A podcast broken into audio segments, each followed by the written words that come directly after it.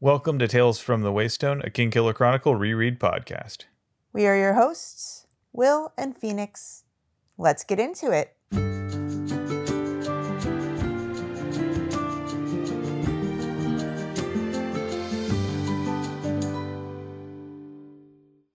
Welcome to Tales from the Waystone, Season 2, Episode 43, A Dark and Stormy Night, where we will be looking at chapters 90 and 91 of The Wise Man's Fear through the lens of explosive resolution. Now, historically, we've done a recap and then an interesting fact of the week in addition to our thing of the week and Phronimos. But, you know, we've been very busy over the past couple months moving and settling in and we're frankly well we're old and tired and don't feel like it yet but we're thinking really hard about it We're thinking really hard about it when our kind of unfortunately not well cat wakes us up five times in the middle of the night to demand food that she didn't eat during the day. We're thinking about it really hard when we're looking at half built IKEA furniture or knowing that we're going to get wallpaper in a couple of days that needs to go up before we have a visit from your family. Yeah so uh those things will continue to be things that we just think really hard about but rest assured we're thinking about them And we're thinking about restarting them. we're thinking about it Anyway, in case you're new here, why are you starting in the middle? because that's when it showed up on your podcast feed Fair enough. But secondly, little introduction to the pod. Each week we'll be examining a section of the Wise Man's Fear through a chosen lens and figuring out what we can take from the text and apply to our real lives. Then we will share a recommended thing of the week, and then we will wrap things up with seven words from the book and seven words from our own lives. And somewhere in there we will probably have a Phronimos. Before we begin, let's get some disclaimers out of the way. First of all, we are in no way affiliated with Patrick Rothfuss or his publisher, Daw Books. Second, spoilers. Especially this episode, actually, because this episode covers some important, with a capital I, important things, and also a word to our community. Please be kind to yourselves, one another, and the creators of the worlds we love exploring. thank you so with that let's go ahead and dive in shall we Yes. First, though, content warning. This section of the book is brutal. It's violent. It's uncomfortable. It's, I guess the best way to put it is it's showing us Kvothe's nature when it's untethered and it's kind of gross. Everyone just wants to go home, and Kvothe's answer to this is to stop meandering through the path and just directly end. All right. Well, let's talk about it. So, we have our first chapter, and this is chapter 90 to sing a song about, which picks up where we left off last time with Kvothe and Tempi and Martin inspecting the bodies of the bandits that Tempi killed. And we learn a little bit more about Tempi and his attitude towards killing, towards the dead, towards his enemies.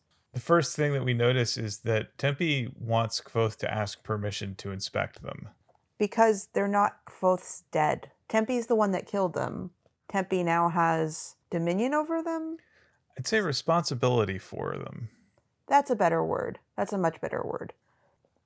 And then he's also a little worried that Kvothe will desecrate them by the use of magic. Yeah, like he's worried that there might be some sort of, you know, funny business, whether that's mutilating or otherwise just generally making a mockery of them. And Tempi has respect for the dead, even if they were going to otherwise kill him. I think part of it is the Adem way does not allow for dehumanizing, which is contrary to what you would see in most contemporary action cinema, for instance. Dead body, who cares now? They no longer are a person, they are a thing. They are an object and an obstacle. So the other thing that we learn here is that these aren't just disgruntled farmhands that decided to take up banditry.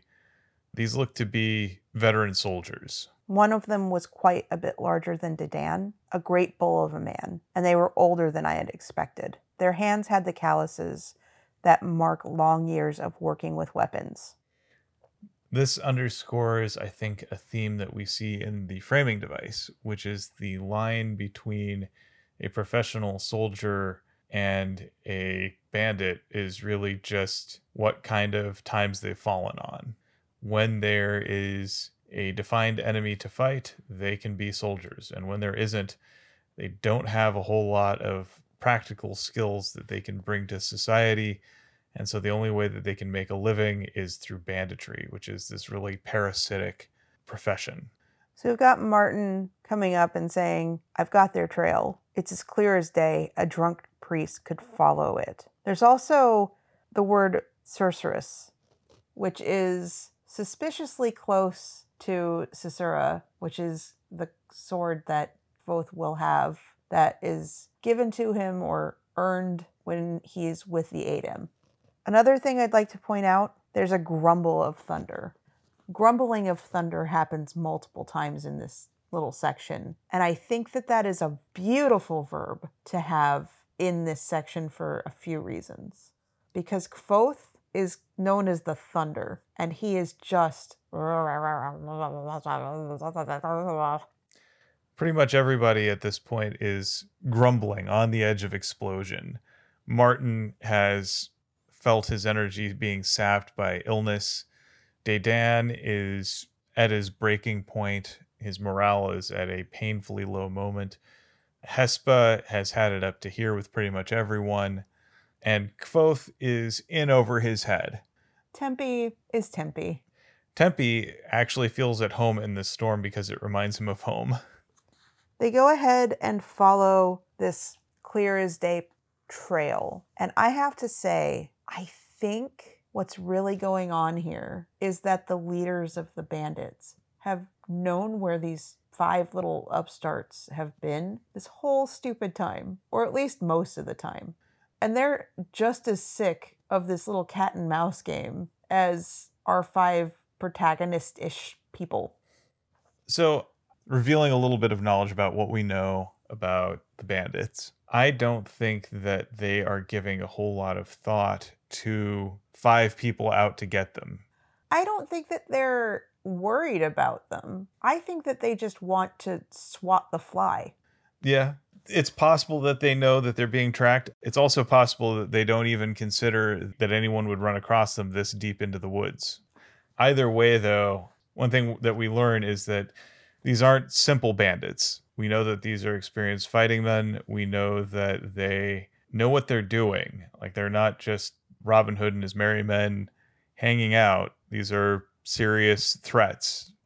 Well, moving on, the next thing I have highlighted after a little break, we're being followed. And we're meant to think as an audience that Kvothe and Tempi and Martin are being followed by bandits. But how long did it take you to figure out that the two people that are following them were Dedan and Hespa? Didn't take too long because neither one of them are really the stay back at camp type. Yeah, as soon as Tempi said there are two people following us, I was just like, yep. Not even remembering or drawing back on knowledge of listening or reading this book before. Actually, this is still my very first time reading through the book, as in reading with my eyes and not listening to it. I've listened to it a bunch of times. It's not a subtle thing that this would be Dedan and Hespa. So Kvothe arranges for Tempi and Martin and him to set a little trap, which they do. And Kvothe paints himself as the genius that set everything up and surprised the hell out of the people following Dedan and Hespa. And it's almost a little bit of competence porn. It's a way for Kvothe to ridicule Dedan and to prop himself up. It's also noteworthy that the one who actually diffuses tensions and actually again displays leadership is Martin, who's able to say, "Look, you guys are spending all of your time trying to prove that you're the best, etc., etc. Like Kvothe, you're young and inexperienced, and technically you're in charge. And when you do good work, it's important that we call that out to show that you are worthy of respect. Dedan, you're an experienced fighting man. You have had a lot of experience in combat. That's important. That's also valuable. You're also not a leader. So In the meantime, let's let's knock it off. And you know, he calls out, "Hey, Kvothe did a pretty decent job at the tactics." Again, all of this, of course, is not to say this is what actually happened, because we know that Kvothe is an unreliable narrator. But all we've got is the story that he's telling us. Which includes as soon as Dedan and Hespa show up, thunder rolled over us. Thunder here is the conflict. It is, in this case, it is the conflict between Kvothe and Dedan, especially. To a lesser extent, Hespa, but mostly Dedan. And of course, Kvothe leaps to just accuse them of gross incompetence and general thoughtlessness and idiocy. So Dedan was the one that instigated the I'm just going to go follow. And Kvothe looks at Hespa and just goes, Why are you here? Well, I didn't want him to go by himself. and then, much to Kvothe's chagrin, dismay, of course he did, Dedan reveals that he has also doused the fire. And Kvothe is just like, Well, no longer need to worry about my tenuous link to the uh, ash that I have in my pocket. Oh well. The other thing that's really funny here is, you know, he's talking about all the things that could go wrong. The bandits could find our camp, they could find our fire, they could take all our stuff, and they could take my lute. Like this is the thing that he really emphasizes as if this is the most grievous thing that the bandits could do to the camp. And while I understand, because if somebody took your guitars, I would be miffed. But at the same time, it's a guitar. It's a guitar, and I'm wondering why would I be taking it out into the woods? And second of all, I'd be thinking, well, ultimately, I'm not going to make the care for my things someone else's concern. I mean, he's got his case, which is what's probably keeping the poor little lute from being absolutely trashed. I mean, it's already gone through multiple shipwrecks. At least one. That's true. Unlikely, but true. so it'll be fine. But yeah, the whole like, they could steal my musical instrument and they could take our food and they could destroy all the supplies that we need to survive, but my musical instrument. If we look at the hierarchy of needs here, like I, I kind of look at that, I'm like, Kvothe, that's a you problem, buddy. So his next tactic is fine, I can't win. You won't go away. You won't go back to the camp. Fine. But if everyone here dies, it's your fault. Okay? If everyone there dies, Dedan won't care because he will also probably be dead. But it's like the last thing that little kid Kvothe can think of to try to win. Like his desire to make Dedan stay back at the camp seems to be as much around how he and Dedan feel like they are threats to one another as it does to do with any actual competence to do the job. So then Kvothe looks at Dedan and says, I'll listen to your suggestions, but I give the orders. Follow this last request, demand thing and swear it on your name. I do not trust you. And drawing on the story that Hespa told, as soon as Dedan does this, as soon as he swears on his name that he will follow Kvothe's orders, Kvothe smiles a smile that told an entire story all by itself. I have your name now, I said softly. I have mastery over you. The look on his face was almost worth a month of his grumbling. I stepped back and let the smile disappear, quick as a flicker of lightning. Kvothe is full of himself. Yeah. So I get where he's coming from. Like in this position, they need to, once a decision has been made, actually rally around it and do it, regardless of whatever misgivings everybody might have. And getting to the point where you're saying, okay, I'll listen to objections, but once the time to act has come, we don't revisit those and that's something that like anyone who's actually had to lead a group project has to deal with usually there's a period of time where it's cool to have sort of that round table no bad ideas and then you pick things apart and listen to objections and eventually you have to decide on something and once your group has decided on something whether it's via vote or executive fiat or whatever for the purposes of actually completing the assignment doesn't matter as once that decision has been arrived at you got to let all of those drop. There's no more time for grumbling there's no more time for anything else. At that point it's time to act. And Kvothe is basically saying, okay, I'm going to say that because I'm the one who's in charge here, you're going to have to follow my orders, even if you don't like it. Now, that said, Kvothe is also offering to listen to objections once they're presented and consider them, but he still is the one who gets the final say. At least according to him in the framing device. Yeah.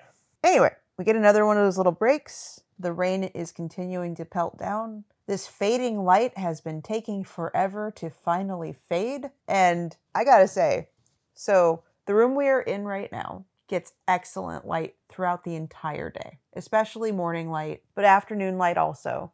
We have witnessed every type of weather that is normal for the beginning of April in our area, all in the span of a few hours. And when it gets dark, because of the rain, it gets dark, like to the point where I would need to turn the overhead light on to see things like Legos to build or Lego sets. If we are going to be pedantic, okay, fine. And I will be. But like the instructions, I can no longer read and I can no longer tell the difference between the dark brown, the dark green, and the dark gray. And the only reason I can tell the black is because it's outlined in white. So I can't imagine how absolutely miserably unable to see, plus being in the downpour, plus being like annoyed at one another and on high alert for people that want to kill them. But man, the fading light has been fading for a very, very, very long time. Maybe it's late summer. Maybe. I mean, theoretically, it would kind of have to be because you couldn't do this in the winter. It also would be snowing more than likely. Exactly. So they come up with their plan. And going forward here, it's pretty much dark out. And so they're limited by what they can see through the fading light. And it's dim and hard to see and make out details until you get a flash of lightning. And then you see everything and then nothing. And in one of these flashes of lightning, they make out their first sentry the first person that they've seen in these woods, the first person that Martin or Kvothe have seen. Specifically, in this case, they've left Dedan and Hespa behind them again. Why? So stupid. But they go off on their own, trying to find the trail to whatever camp. They still probably think that the camp is small. And yeah, they see someone outlined in silhouette up on a hill. The thunder came an instant later, deafening me as well. So, if they can see the sentry, the sentry can probably also see them.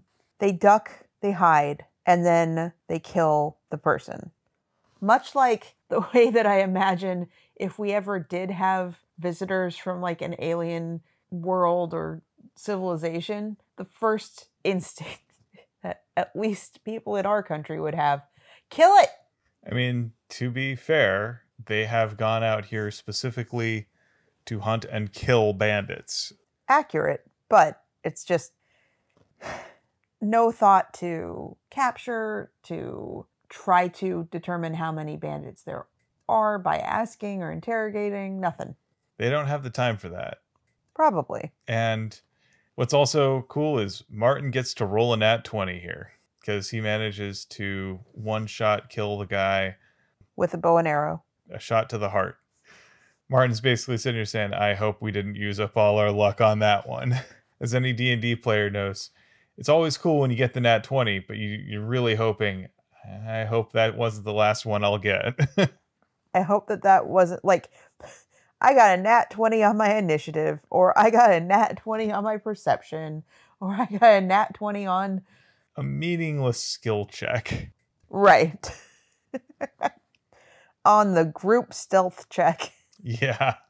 but yes, at this point, we go to chapter 91 Flame, Thunder, Broken Tree. Our three protagonistish people are on the ridge looking down over the bandits' camp. And it's not so much a camp as it is a bivouac. An encampment. Yeah. They've got six field tents plus a larger pavilion, a couple bonfires, or would be bonfires if it weren't so wet. And Martin is convinced, based on a quick dead reckoning, that it's probably at least 20 people in there. That's a lot more than they signed up for.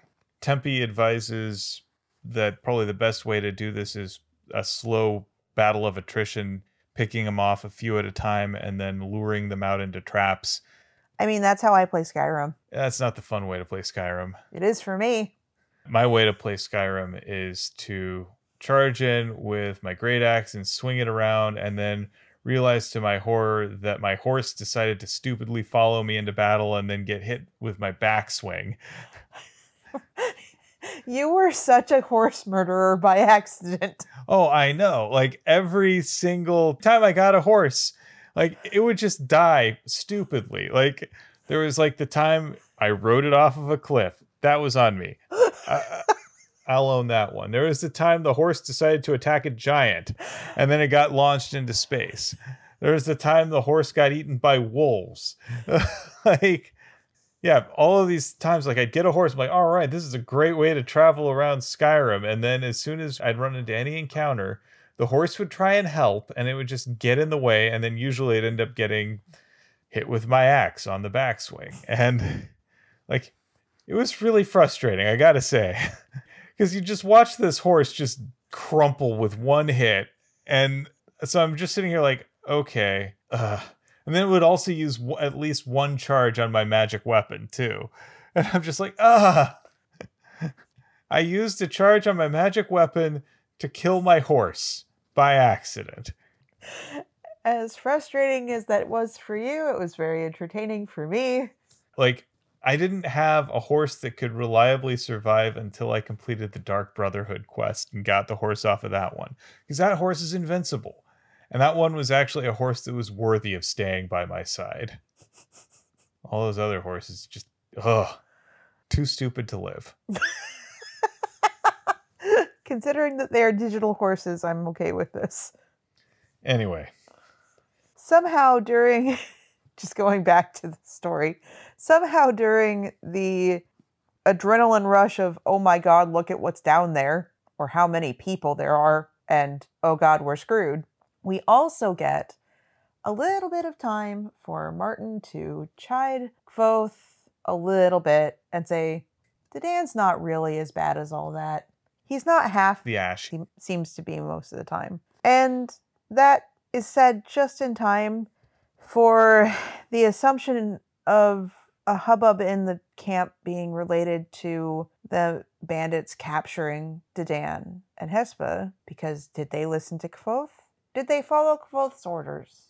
Technically, they did. It's just that because they weren't able to determine whose path was theirs and whose path was the bandits, they followed the wrong path. They followed 10 minutes back. They followed Kvothe's orders correctly. No, they followed less than 10 minutes back. Dedan got impatient. I'm going to still say that even if he had waited the 10 minutes, he still would have blundered into the camp just as likely. Yeah, that's fair. Well, we find out from Martin, regardless, Dedan and Hespa are just not there anymore. They can't find them. Probably captured. Fun. So that means both Martin and Tempi are left to improvise. And their job gets a lot harder because as soon as the alarm goes up in the camp, they find out that the camp basically has improvised retractable walls that they can roll out at a moment's notice to give themselves cover from archers, especially. So suddenly that means they can't rely on Martin's sharpshooting. Men were swarming from the low tents like hornets from a nest. Within seconds, the vulnerable, wide open camp became a veritable fortress. I counted at least 16 men, but now whole sections of the camp were cut off from view.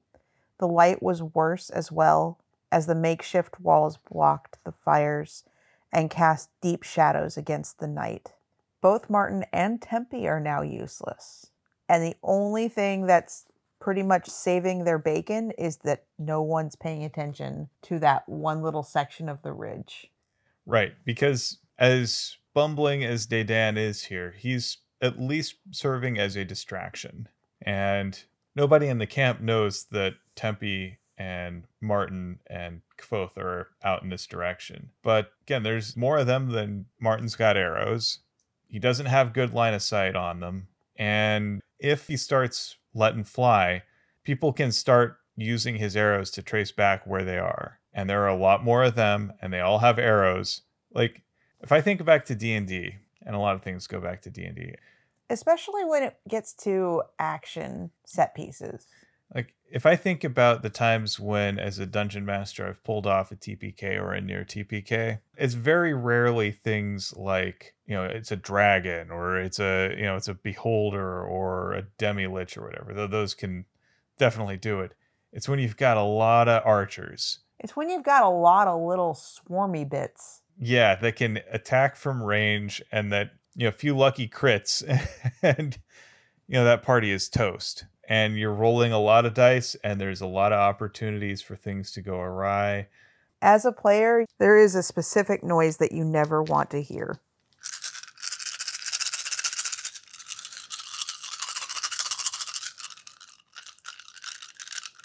Yeah, that's bad news. That's the sound of lots of archers taking lots of pot shots at your players. If you'll forgive me, I now need to stick all of my dice that I put in my hands back in my bag. So yeah, like I say, that's a TPK of Bruin right there.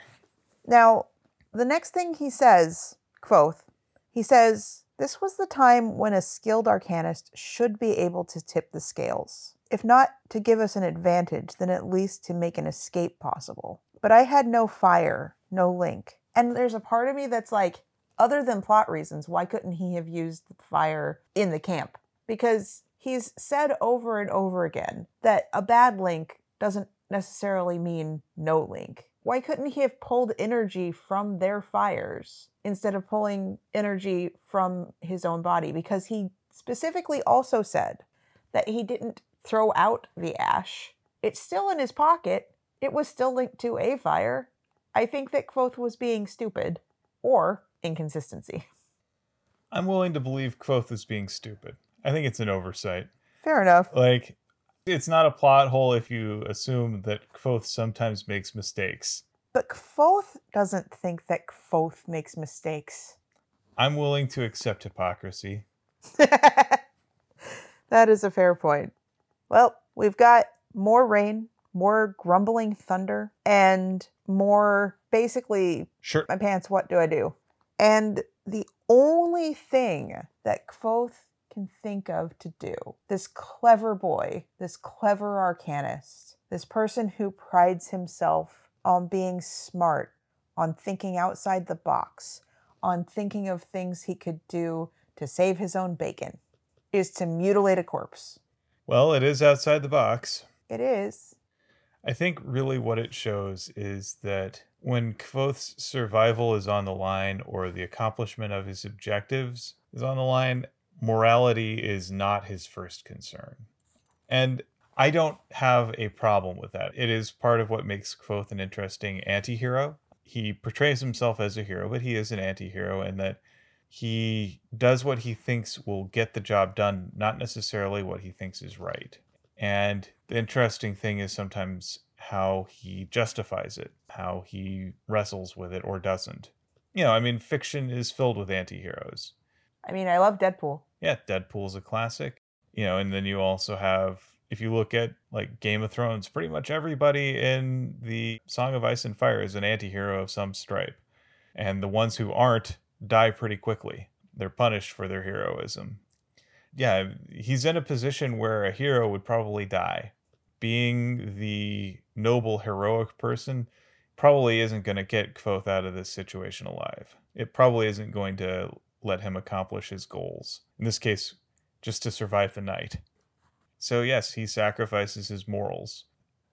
And in this case, his only nod towards decorum is to ask Martin for the use of his dead. Use of dead is, well, I mean, it, it calls to mind necromancy. But it's also an absent minded Martin, may I use your dead? And then he goes and just stabs the body. It really does show bits of Kvothe's character that we have not really seen. in an extreme way. His self preservation, because let's not pretend that this is about anything other than that. His sense of self preservation is so strong that he doesn't have moral objections to doing things that others might consider heinous. He doesn't even have any qualms about scaring the living Sure. shit out of his companions. And not only that, losing the respect or trust of his companions by doing these grotesque and heinous things. His companions, especially Marten, are very suspicious already, very superstitious. They don't like magic. They don't feel comfortable knowing that Kvothe can do these things. And instead of doing the things that are somewhat benign, Kvothe is doing a thing that is horrifying to watch. And afterward, he's pretty much going to be like, What? I was saving us. Yeah, I don't have a huge problem with what Kvothe did. Mostly because I'm a materialist. I don't really believe in the existence of souls or anything like that. And once someone is dead, their corpse is meat. But I mean, he does say the knife was moving more and more slowly. It felt more like I was cutting wood than flesh. I don't want to go into every little instance of Kvothe using his own body heat to make a link to bind this corpse with a living human so that he can then kill said living human. But there's an interesting thing that does happen. Kvothe is unwilling to maim the corpse's hands. Again, Kvothe showing his own character, his own selfishness, his own me first attitude on literally everything. So much so that he is projecting that onto the dead person he is mutilating. I think it's the limits of the golden rule. Like it's all well and good to treat others how you would want to be treated, but there's some limits to that because it means that you oftentimes just end up projecting the things that you would want onto them, the things that you care about onto them. You're not caring about what they want. To me, the golden rule is not, well, I don't eat meat very often, so I assume that no one else would want to eat meat very often. So I assume that if I don't want to have something that is made with ground beef, that my guests also don't want something that is made with ground beef. Rather than the things that bring me comfort include this, and what I want is comfort, and what my guests want is comfort. And so I want to find out what comfort is to them. It's equity rather than equality. So Kvothe is able to use this link with the dead sentry and the people down in the camp to take out, by my count, three of the soldiers. Okay, I'll go with that. I'm not going to revisit that myself because I felt uncomfortable. That's fair. At this point, the leader of the bandits reveals himself. As I watched him stride across the encampment, I was reminded of something. He stood in plain view, not bothering to crouch behind one of the protective walls. He gestured to his men, and something in that motion was terribly familiar. We will find out later that this was Cinder.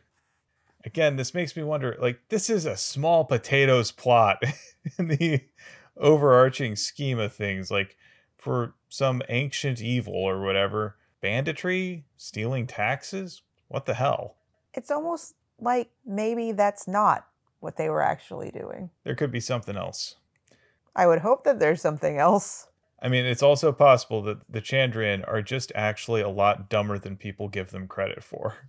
Not willing to rule that one out. What's their plan? Well, that's the secret. They don't have one. Cinder just wants to make everybody's life low grade miserable.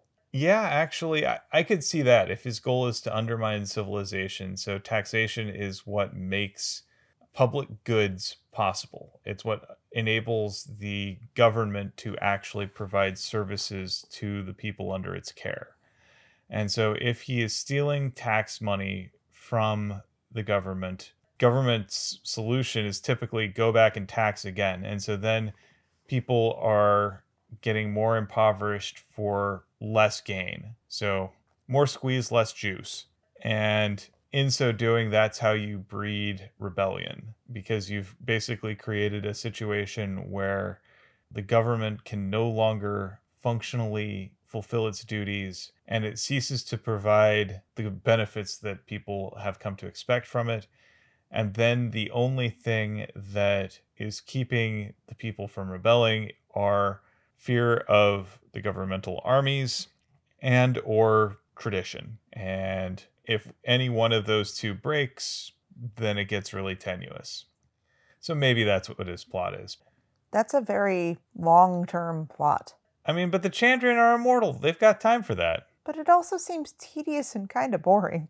I mean, that kind of stuff is, but it's effective. Well, back to the action. Marten takes a shot on the leader, and the leader kind of just looks at it, triangulates where the shot came from, and looks straight at Kvothe, basically unaffected by the arrow. This is when Marten begins his prayer litany. Now, is it just me, or did um, the leader, Cinder, possibly Bredon, possibly Master Ash? We don't know, but take an arrow to the knee. I think he did. To continue our Skyrim. He used to be an adventurer like you until he took an arrow to the knee. Which he then takes out and then tosses in the fire. But it occurs to me, and this is going to make you feel so old, that game is 12 years old. Yeah, I know. I know. That's what you guys all come here for is the absolutely relevant references that we have towards geek culture, right? Uh, oh dear. Yeah, great Tehlu, overroll me with your wings, Marten said, his hands falling away from his bowstring. And he just rambles and, you know, I think he's trying to comfort himself to self soothe by just saying things that sound religious, that bring him some solace, that bring him some grounding force. And Kvothe just lowers himself even further into that heart of stone feeling, that meditative state, instead of panicking, because he really could have just panicked and run and pooped himself. Real war guy. Kvothe, I don't think, ever has struck me as a seed guy, though. No. Anyway. the next thing that Kvothe does is asks Tempi to bring the sentry's bow so that he can create a link to all of the other archers' bows and sever the bowstring, which I think is actually quite clever because what that does is it could lash against people's hands, face, arms, torso. It could cause real damage if that bowstring is under tension, but it also means that you can't use it. That's probably the big one. It takes five archers off the board. That means that while they are not necessarily easy targets that Kvothe and company can pick off from range, it means that they themselves are under less danger and have the ability to close. But meanwhile, he's also starting to suffer from binder's chills. He can't hold it together anymore. He's chill, he's wet, he's dizzy, and he's still not out of the woods yet, literally or figuratively. He needs a Hail Mary. He needs something dramatic because right now they don't have the ability to go after these guys one at a time. Marten is not in any shape to do that. He's having a panic attack. I mean, Marten, to, to his credit, let's be real, he has run up against the first target he's ever seen where his one ultimate skill is completely useless. Everything that Marten has seen in his life has led him to believe that if he shoots it with a bow and arrow, it will end that thing's life. It's something that he has always known that he could do to defend himself. And now he has found himself in a situation where no matter how good he is with his bow and arrow, it will not save him. Well, you mentioned that five of the archers were taken out, but at least one was not and kept his wits about him. A gust of wind saved me. His arrow struck harsh yellow sparks from the stone outcrop not two feet from my head. Did he call the wind? The sleeping mind intervenes in those desperate moments. Kvothe hasn't had time to be conscious. He's operating as much on instinct as anything else right now. At this point, he pushes himself back down out of sight and stabs the sentry's body over and over and over in a desperate attempt to save his own life. The blade snaps. He can still hear Marten praying, and his own limbs are cold as lead and heavy and awkward. Not only that, He could feel the numb sluggishness of hypothermia. He realized he wasn't shivering. That's a bad sign. That is a really bad sign. Your body is no longer functioning at that point. And his reaction to stress is to laugh a terrible laugh. And he comes up with the last desperate thing he could possibly think to do. They're in the middle of a lightning storm. He's going to use it. May as well. I mean, like I said, it's a Hail Mary. So he has Marten shoot the tree at the center of the encampment, this great old oak tree. And Kvothe is able to bind the metal in the arrowhead to basically the magnetic currents to call the lightning down and strike the tree. And if not obliterate, at least distract the entire camp. I mean, a lightning strike is pretty cataclysmic if you're right next to it. It's a lot of energy, and it certainly makes a great story there at that point, which that's Kvothe's whole deal.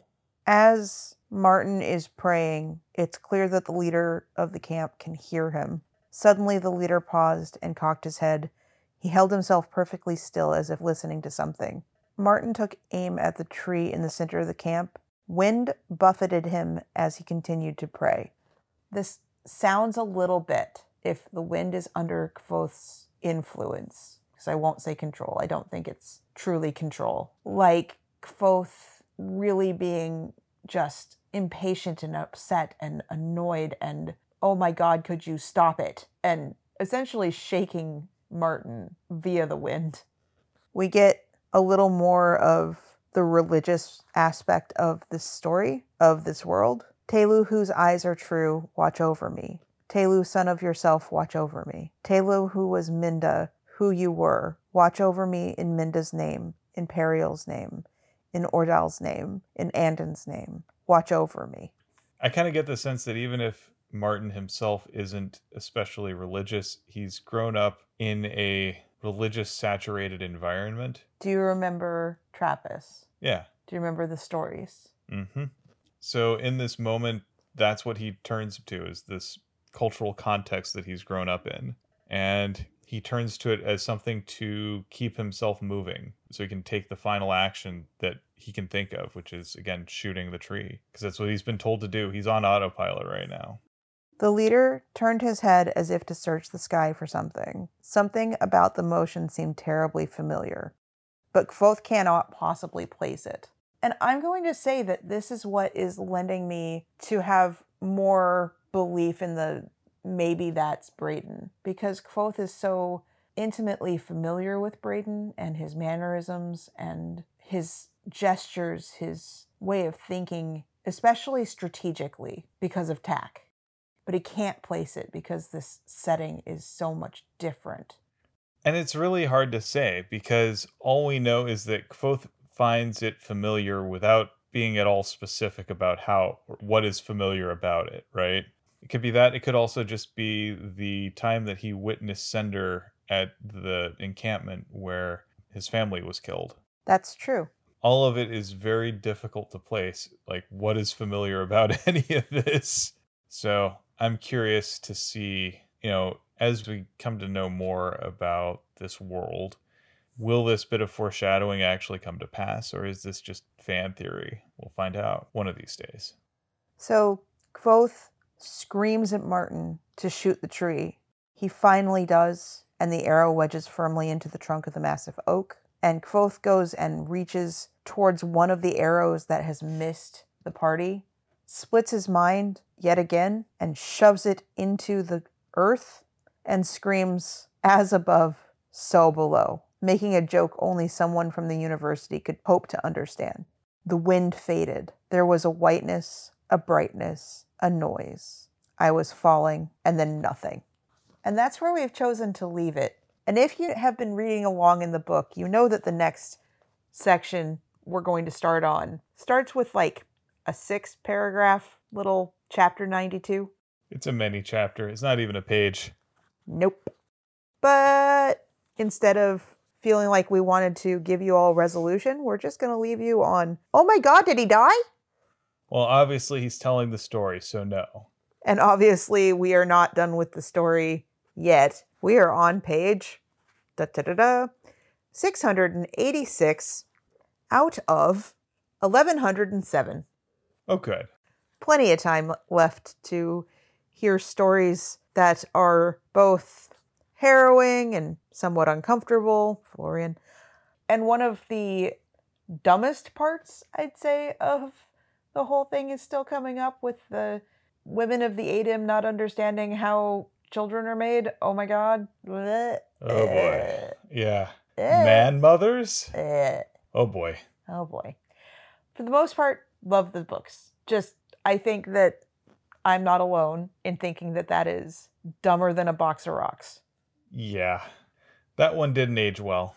I mean, I don't think it was great when it came out, Yeah, it aged really badly the moment it was published. like a fine milk. Yeah.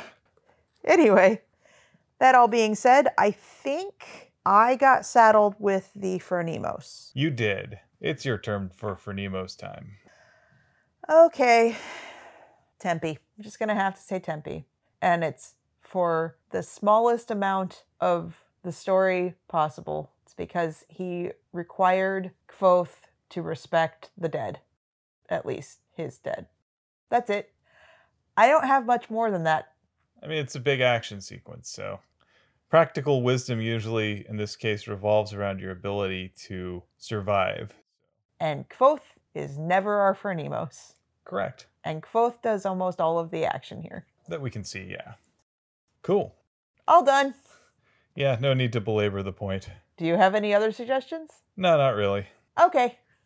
Moving on, it's my turn for Thing of the Week. So this week, my suggestion is listen to music on vinyl.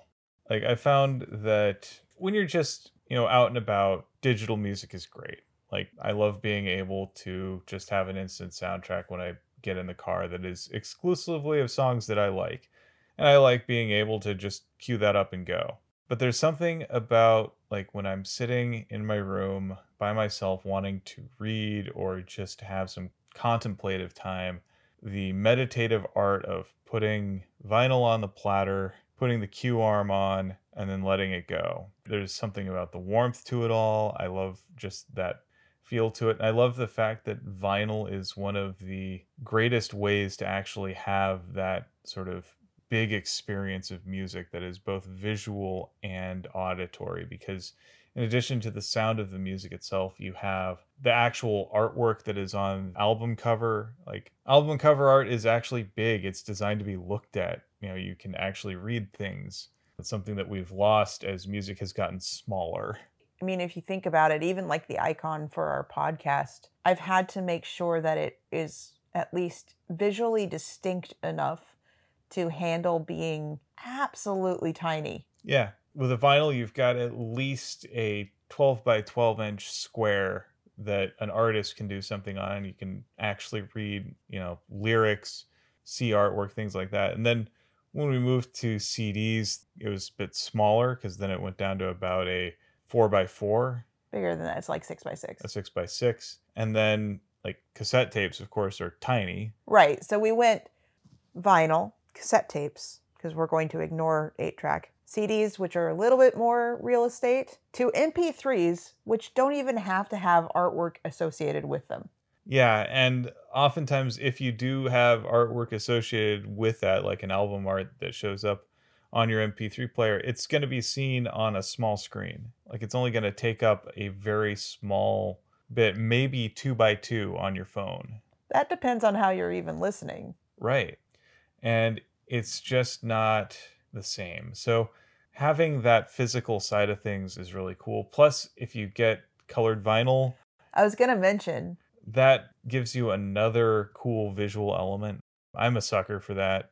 You know, I love having brightly colored vinyl or transparent vinyl or any number of interesting ways that you can actually have the records look so it's not just plain black.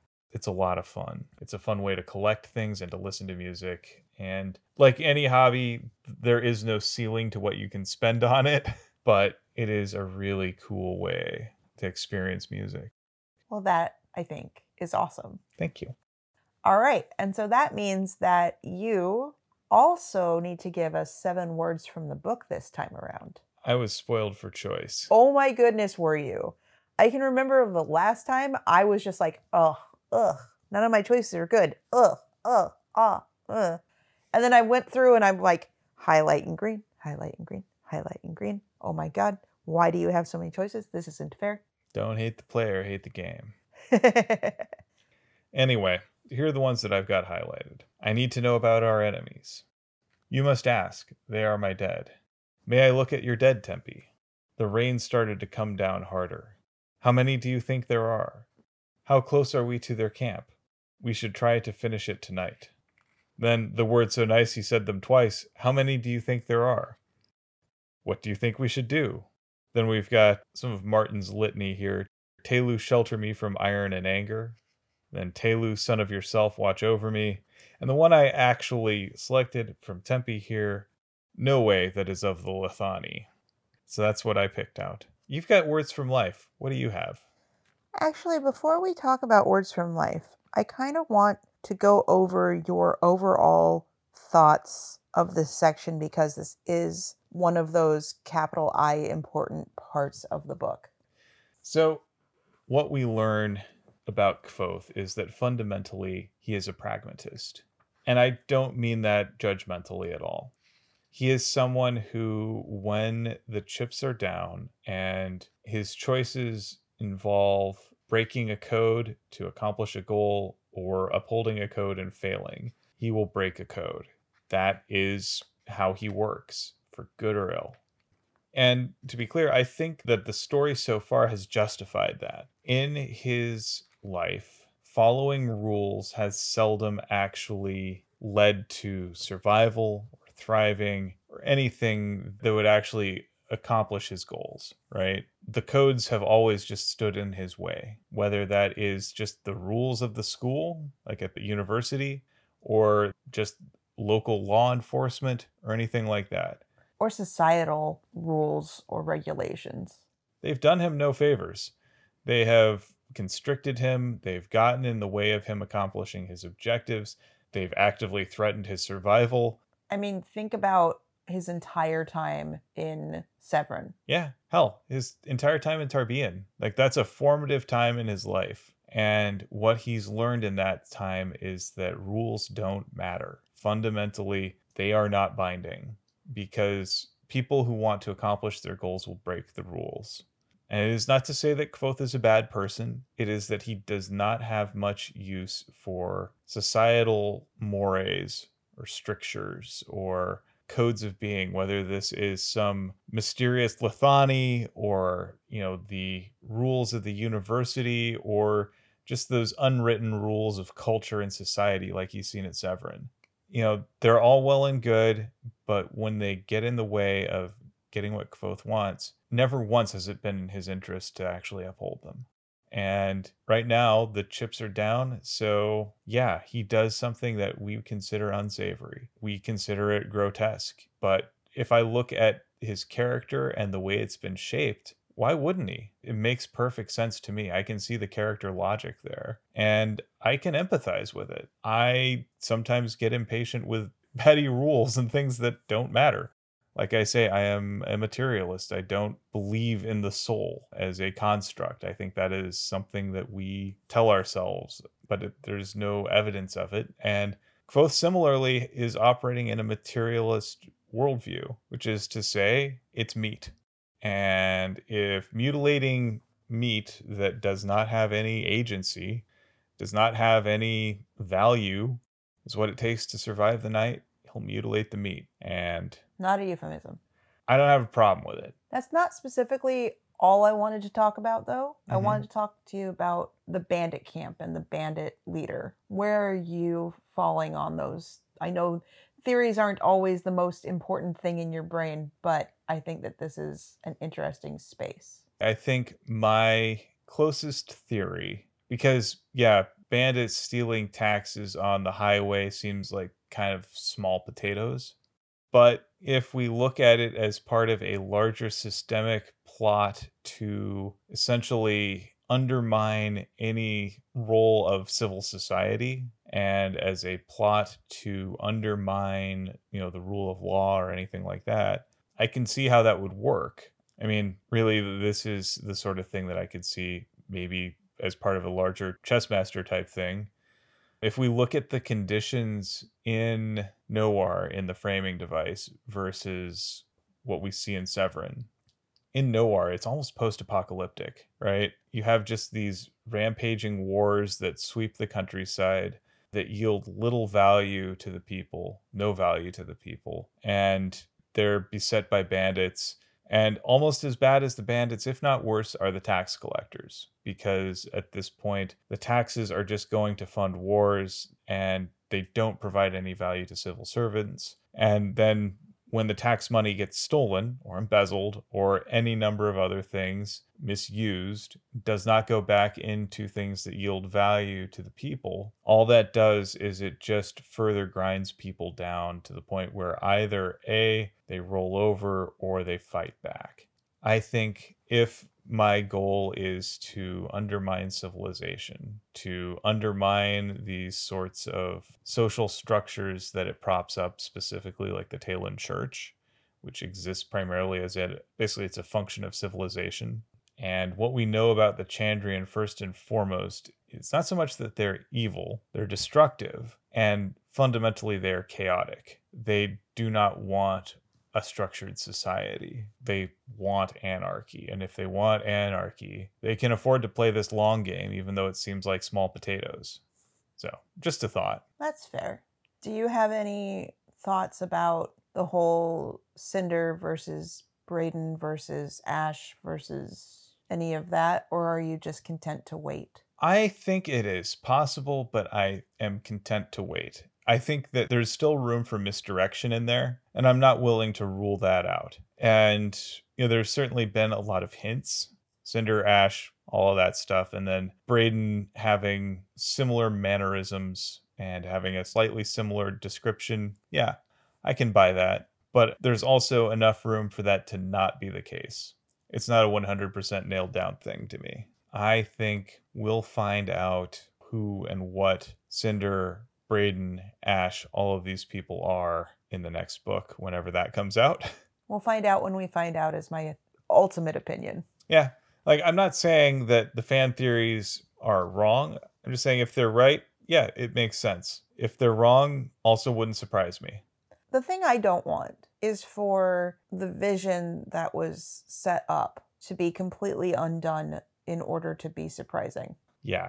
And I think the reason people like this this theory that Cinder and Bredon and Ash are all the same person is that it makes a certain amount of narrative sense. There's a symmetry to it, and it helps knit together a central mystery. However, with any good twist, though, there's room for a misdirection in there, and I'm curious to see what it is. But I only want that misdirection to be there if that was what was the plan all along. Right. It's tough when you release your baby out into the world and then people start trying to guess what's in your head about it, trying to assume, you know, the answer to your mystery. I think that Martin might also be going through this where so many fan theories have hit the nail on the head that it takes all the wind out of your sails. It makes you second guess what your original plot was. It makes you worried that you're just going to release something out into the world that's going to be unfulfilling.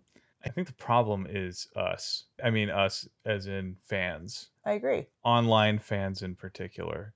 Like in the days before the internet, fan theories existed certainly, but they didn't promulgate nearly as quickly, and they only existed in small, like minded newsletters. And they were generally a small thing. And so if someone came up with a theory, you know, had figured something out, it didn't go very far. And that was that. With the internet, you know, in the early internet, it was mostly just on news groups but even then that still represented a fairly small segment of the overall readership of any given book.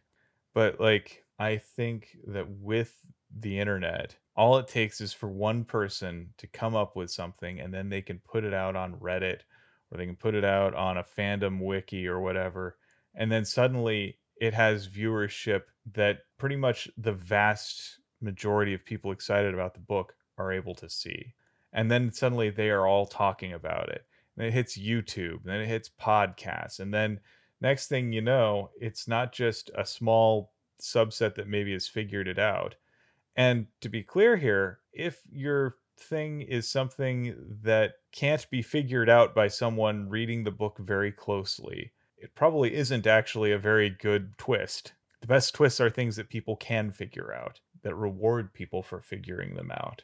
We've just had a lot of time, and I think that that time is adding to the pressure. And I don't want to do that. I just want to enjoy the books because I enjoy the books.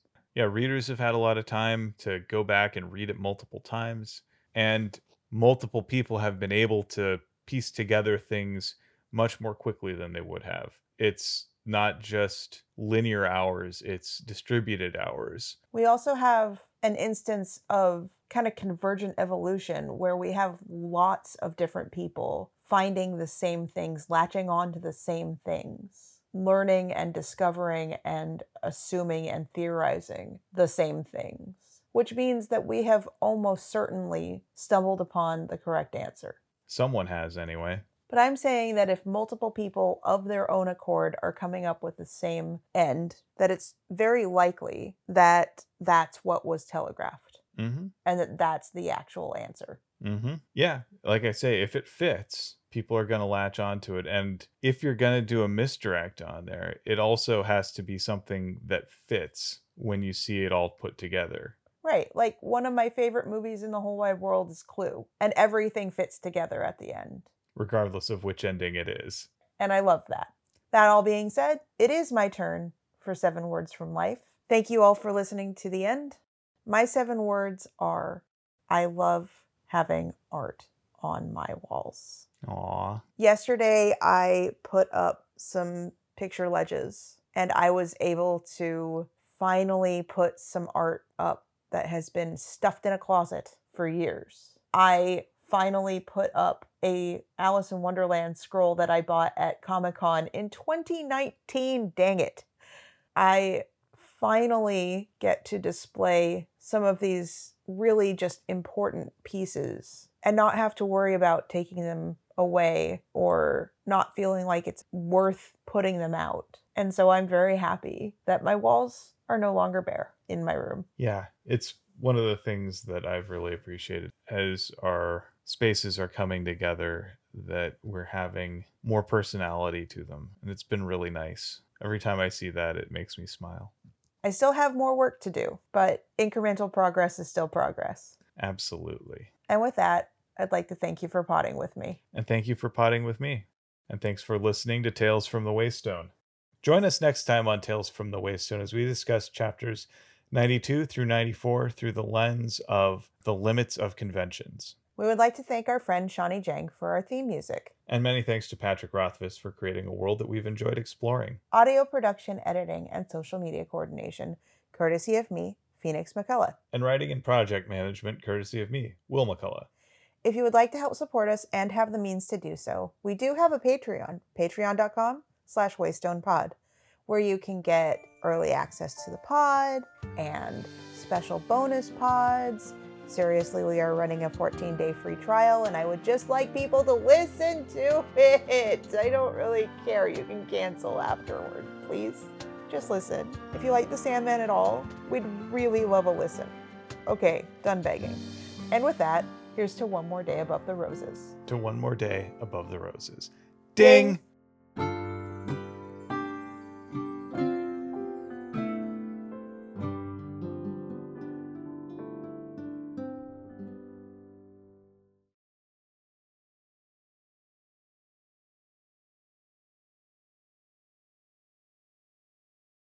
Well, that I think is awesome. Thank you. Well, with that, I'd like to thank you for potting with me. Oh, are no, no, we're no, not no, done no, with no, no, no, we're not even remotely done. no.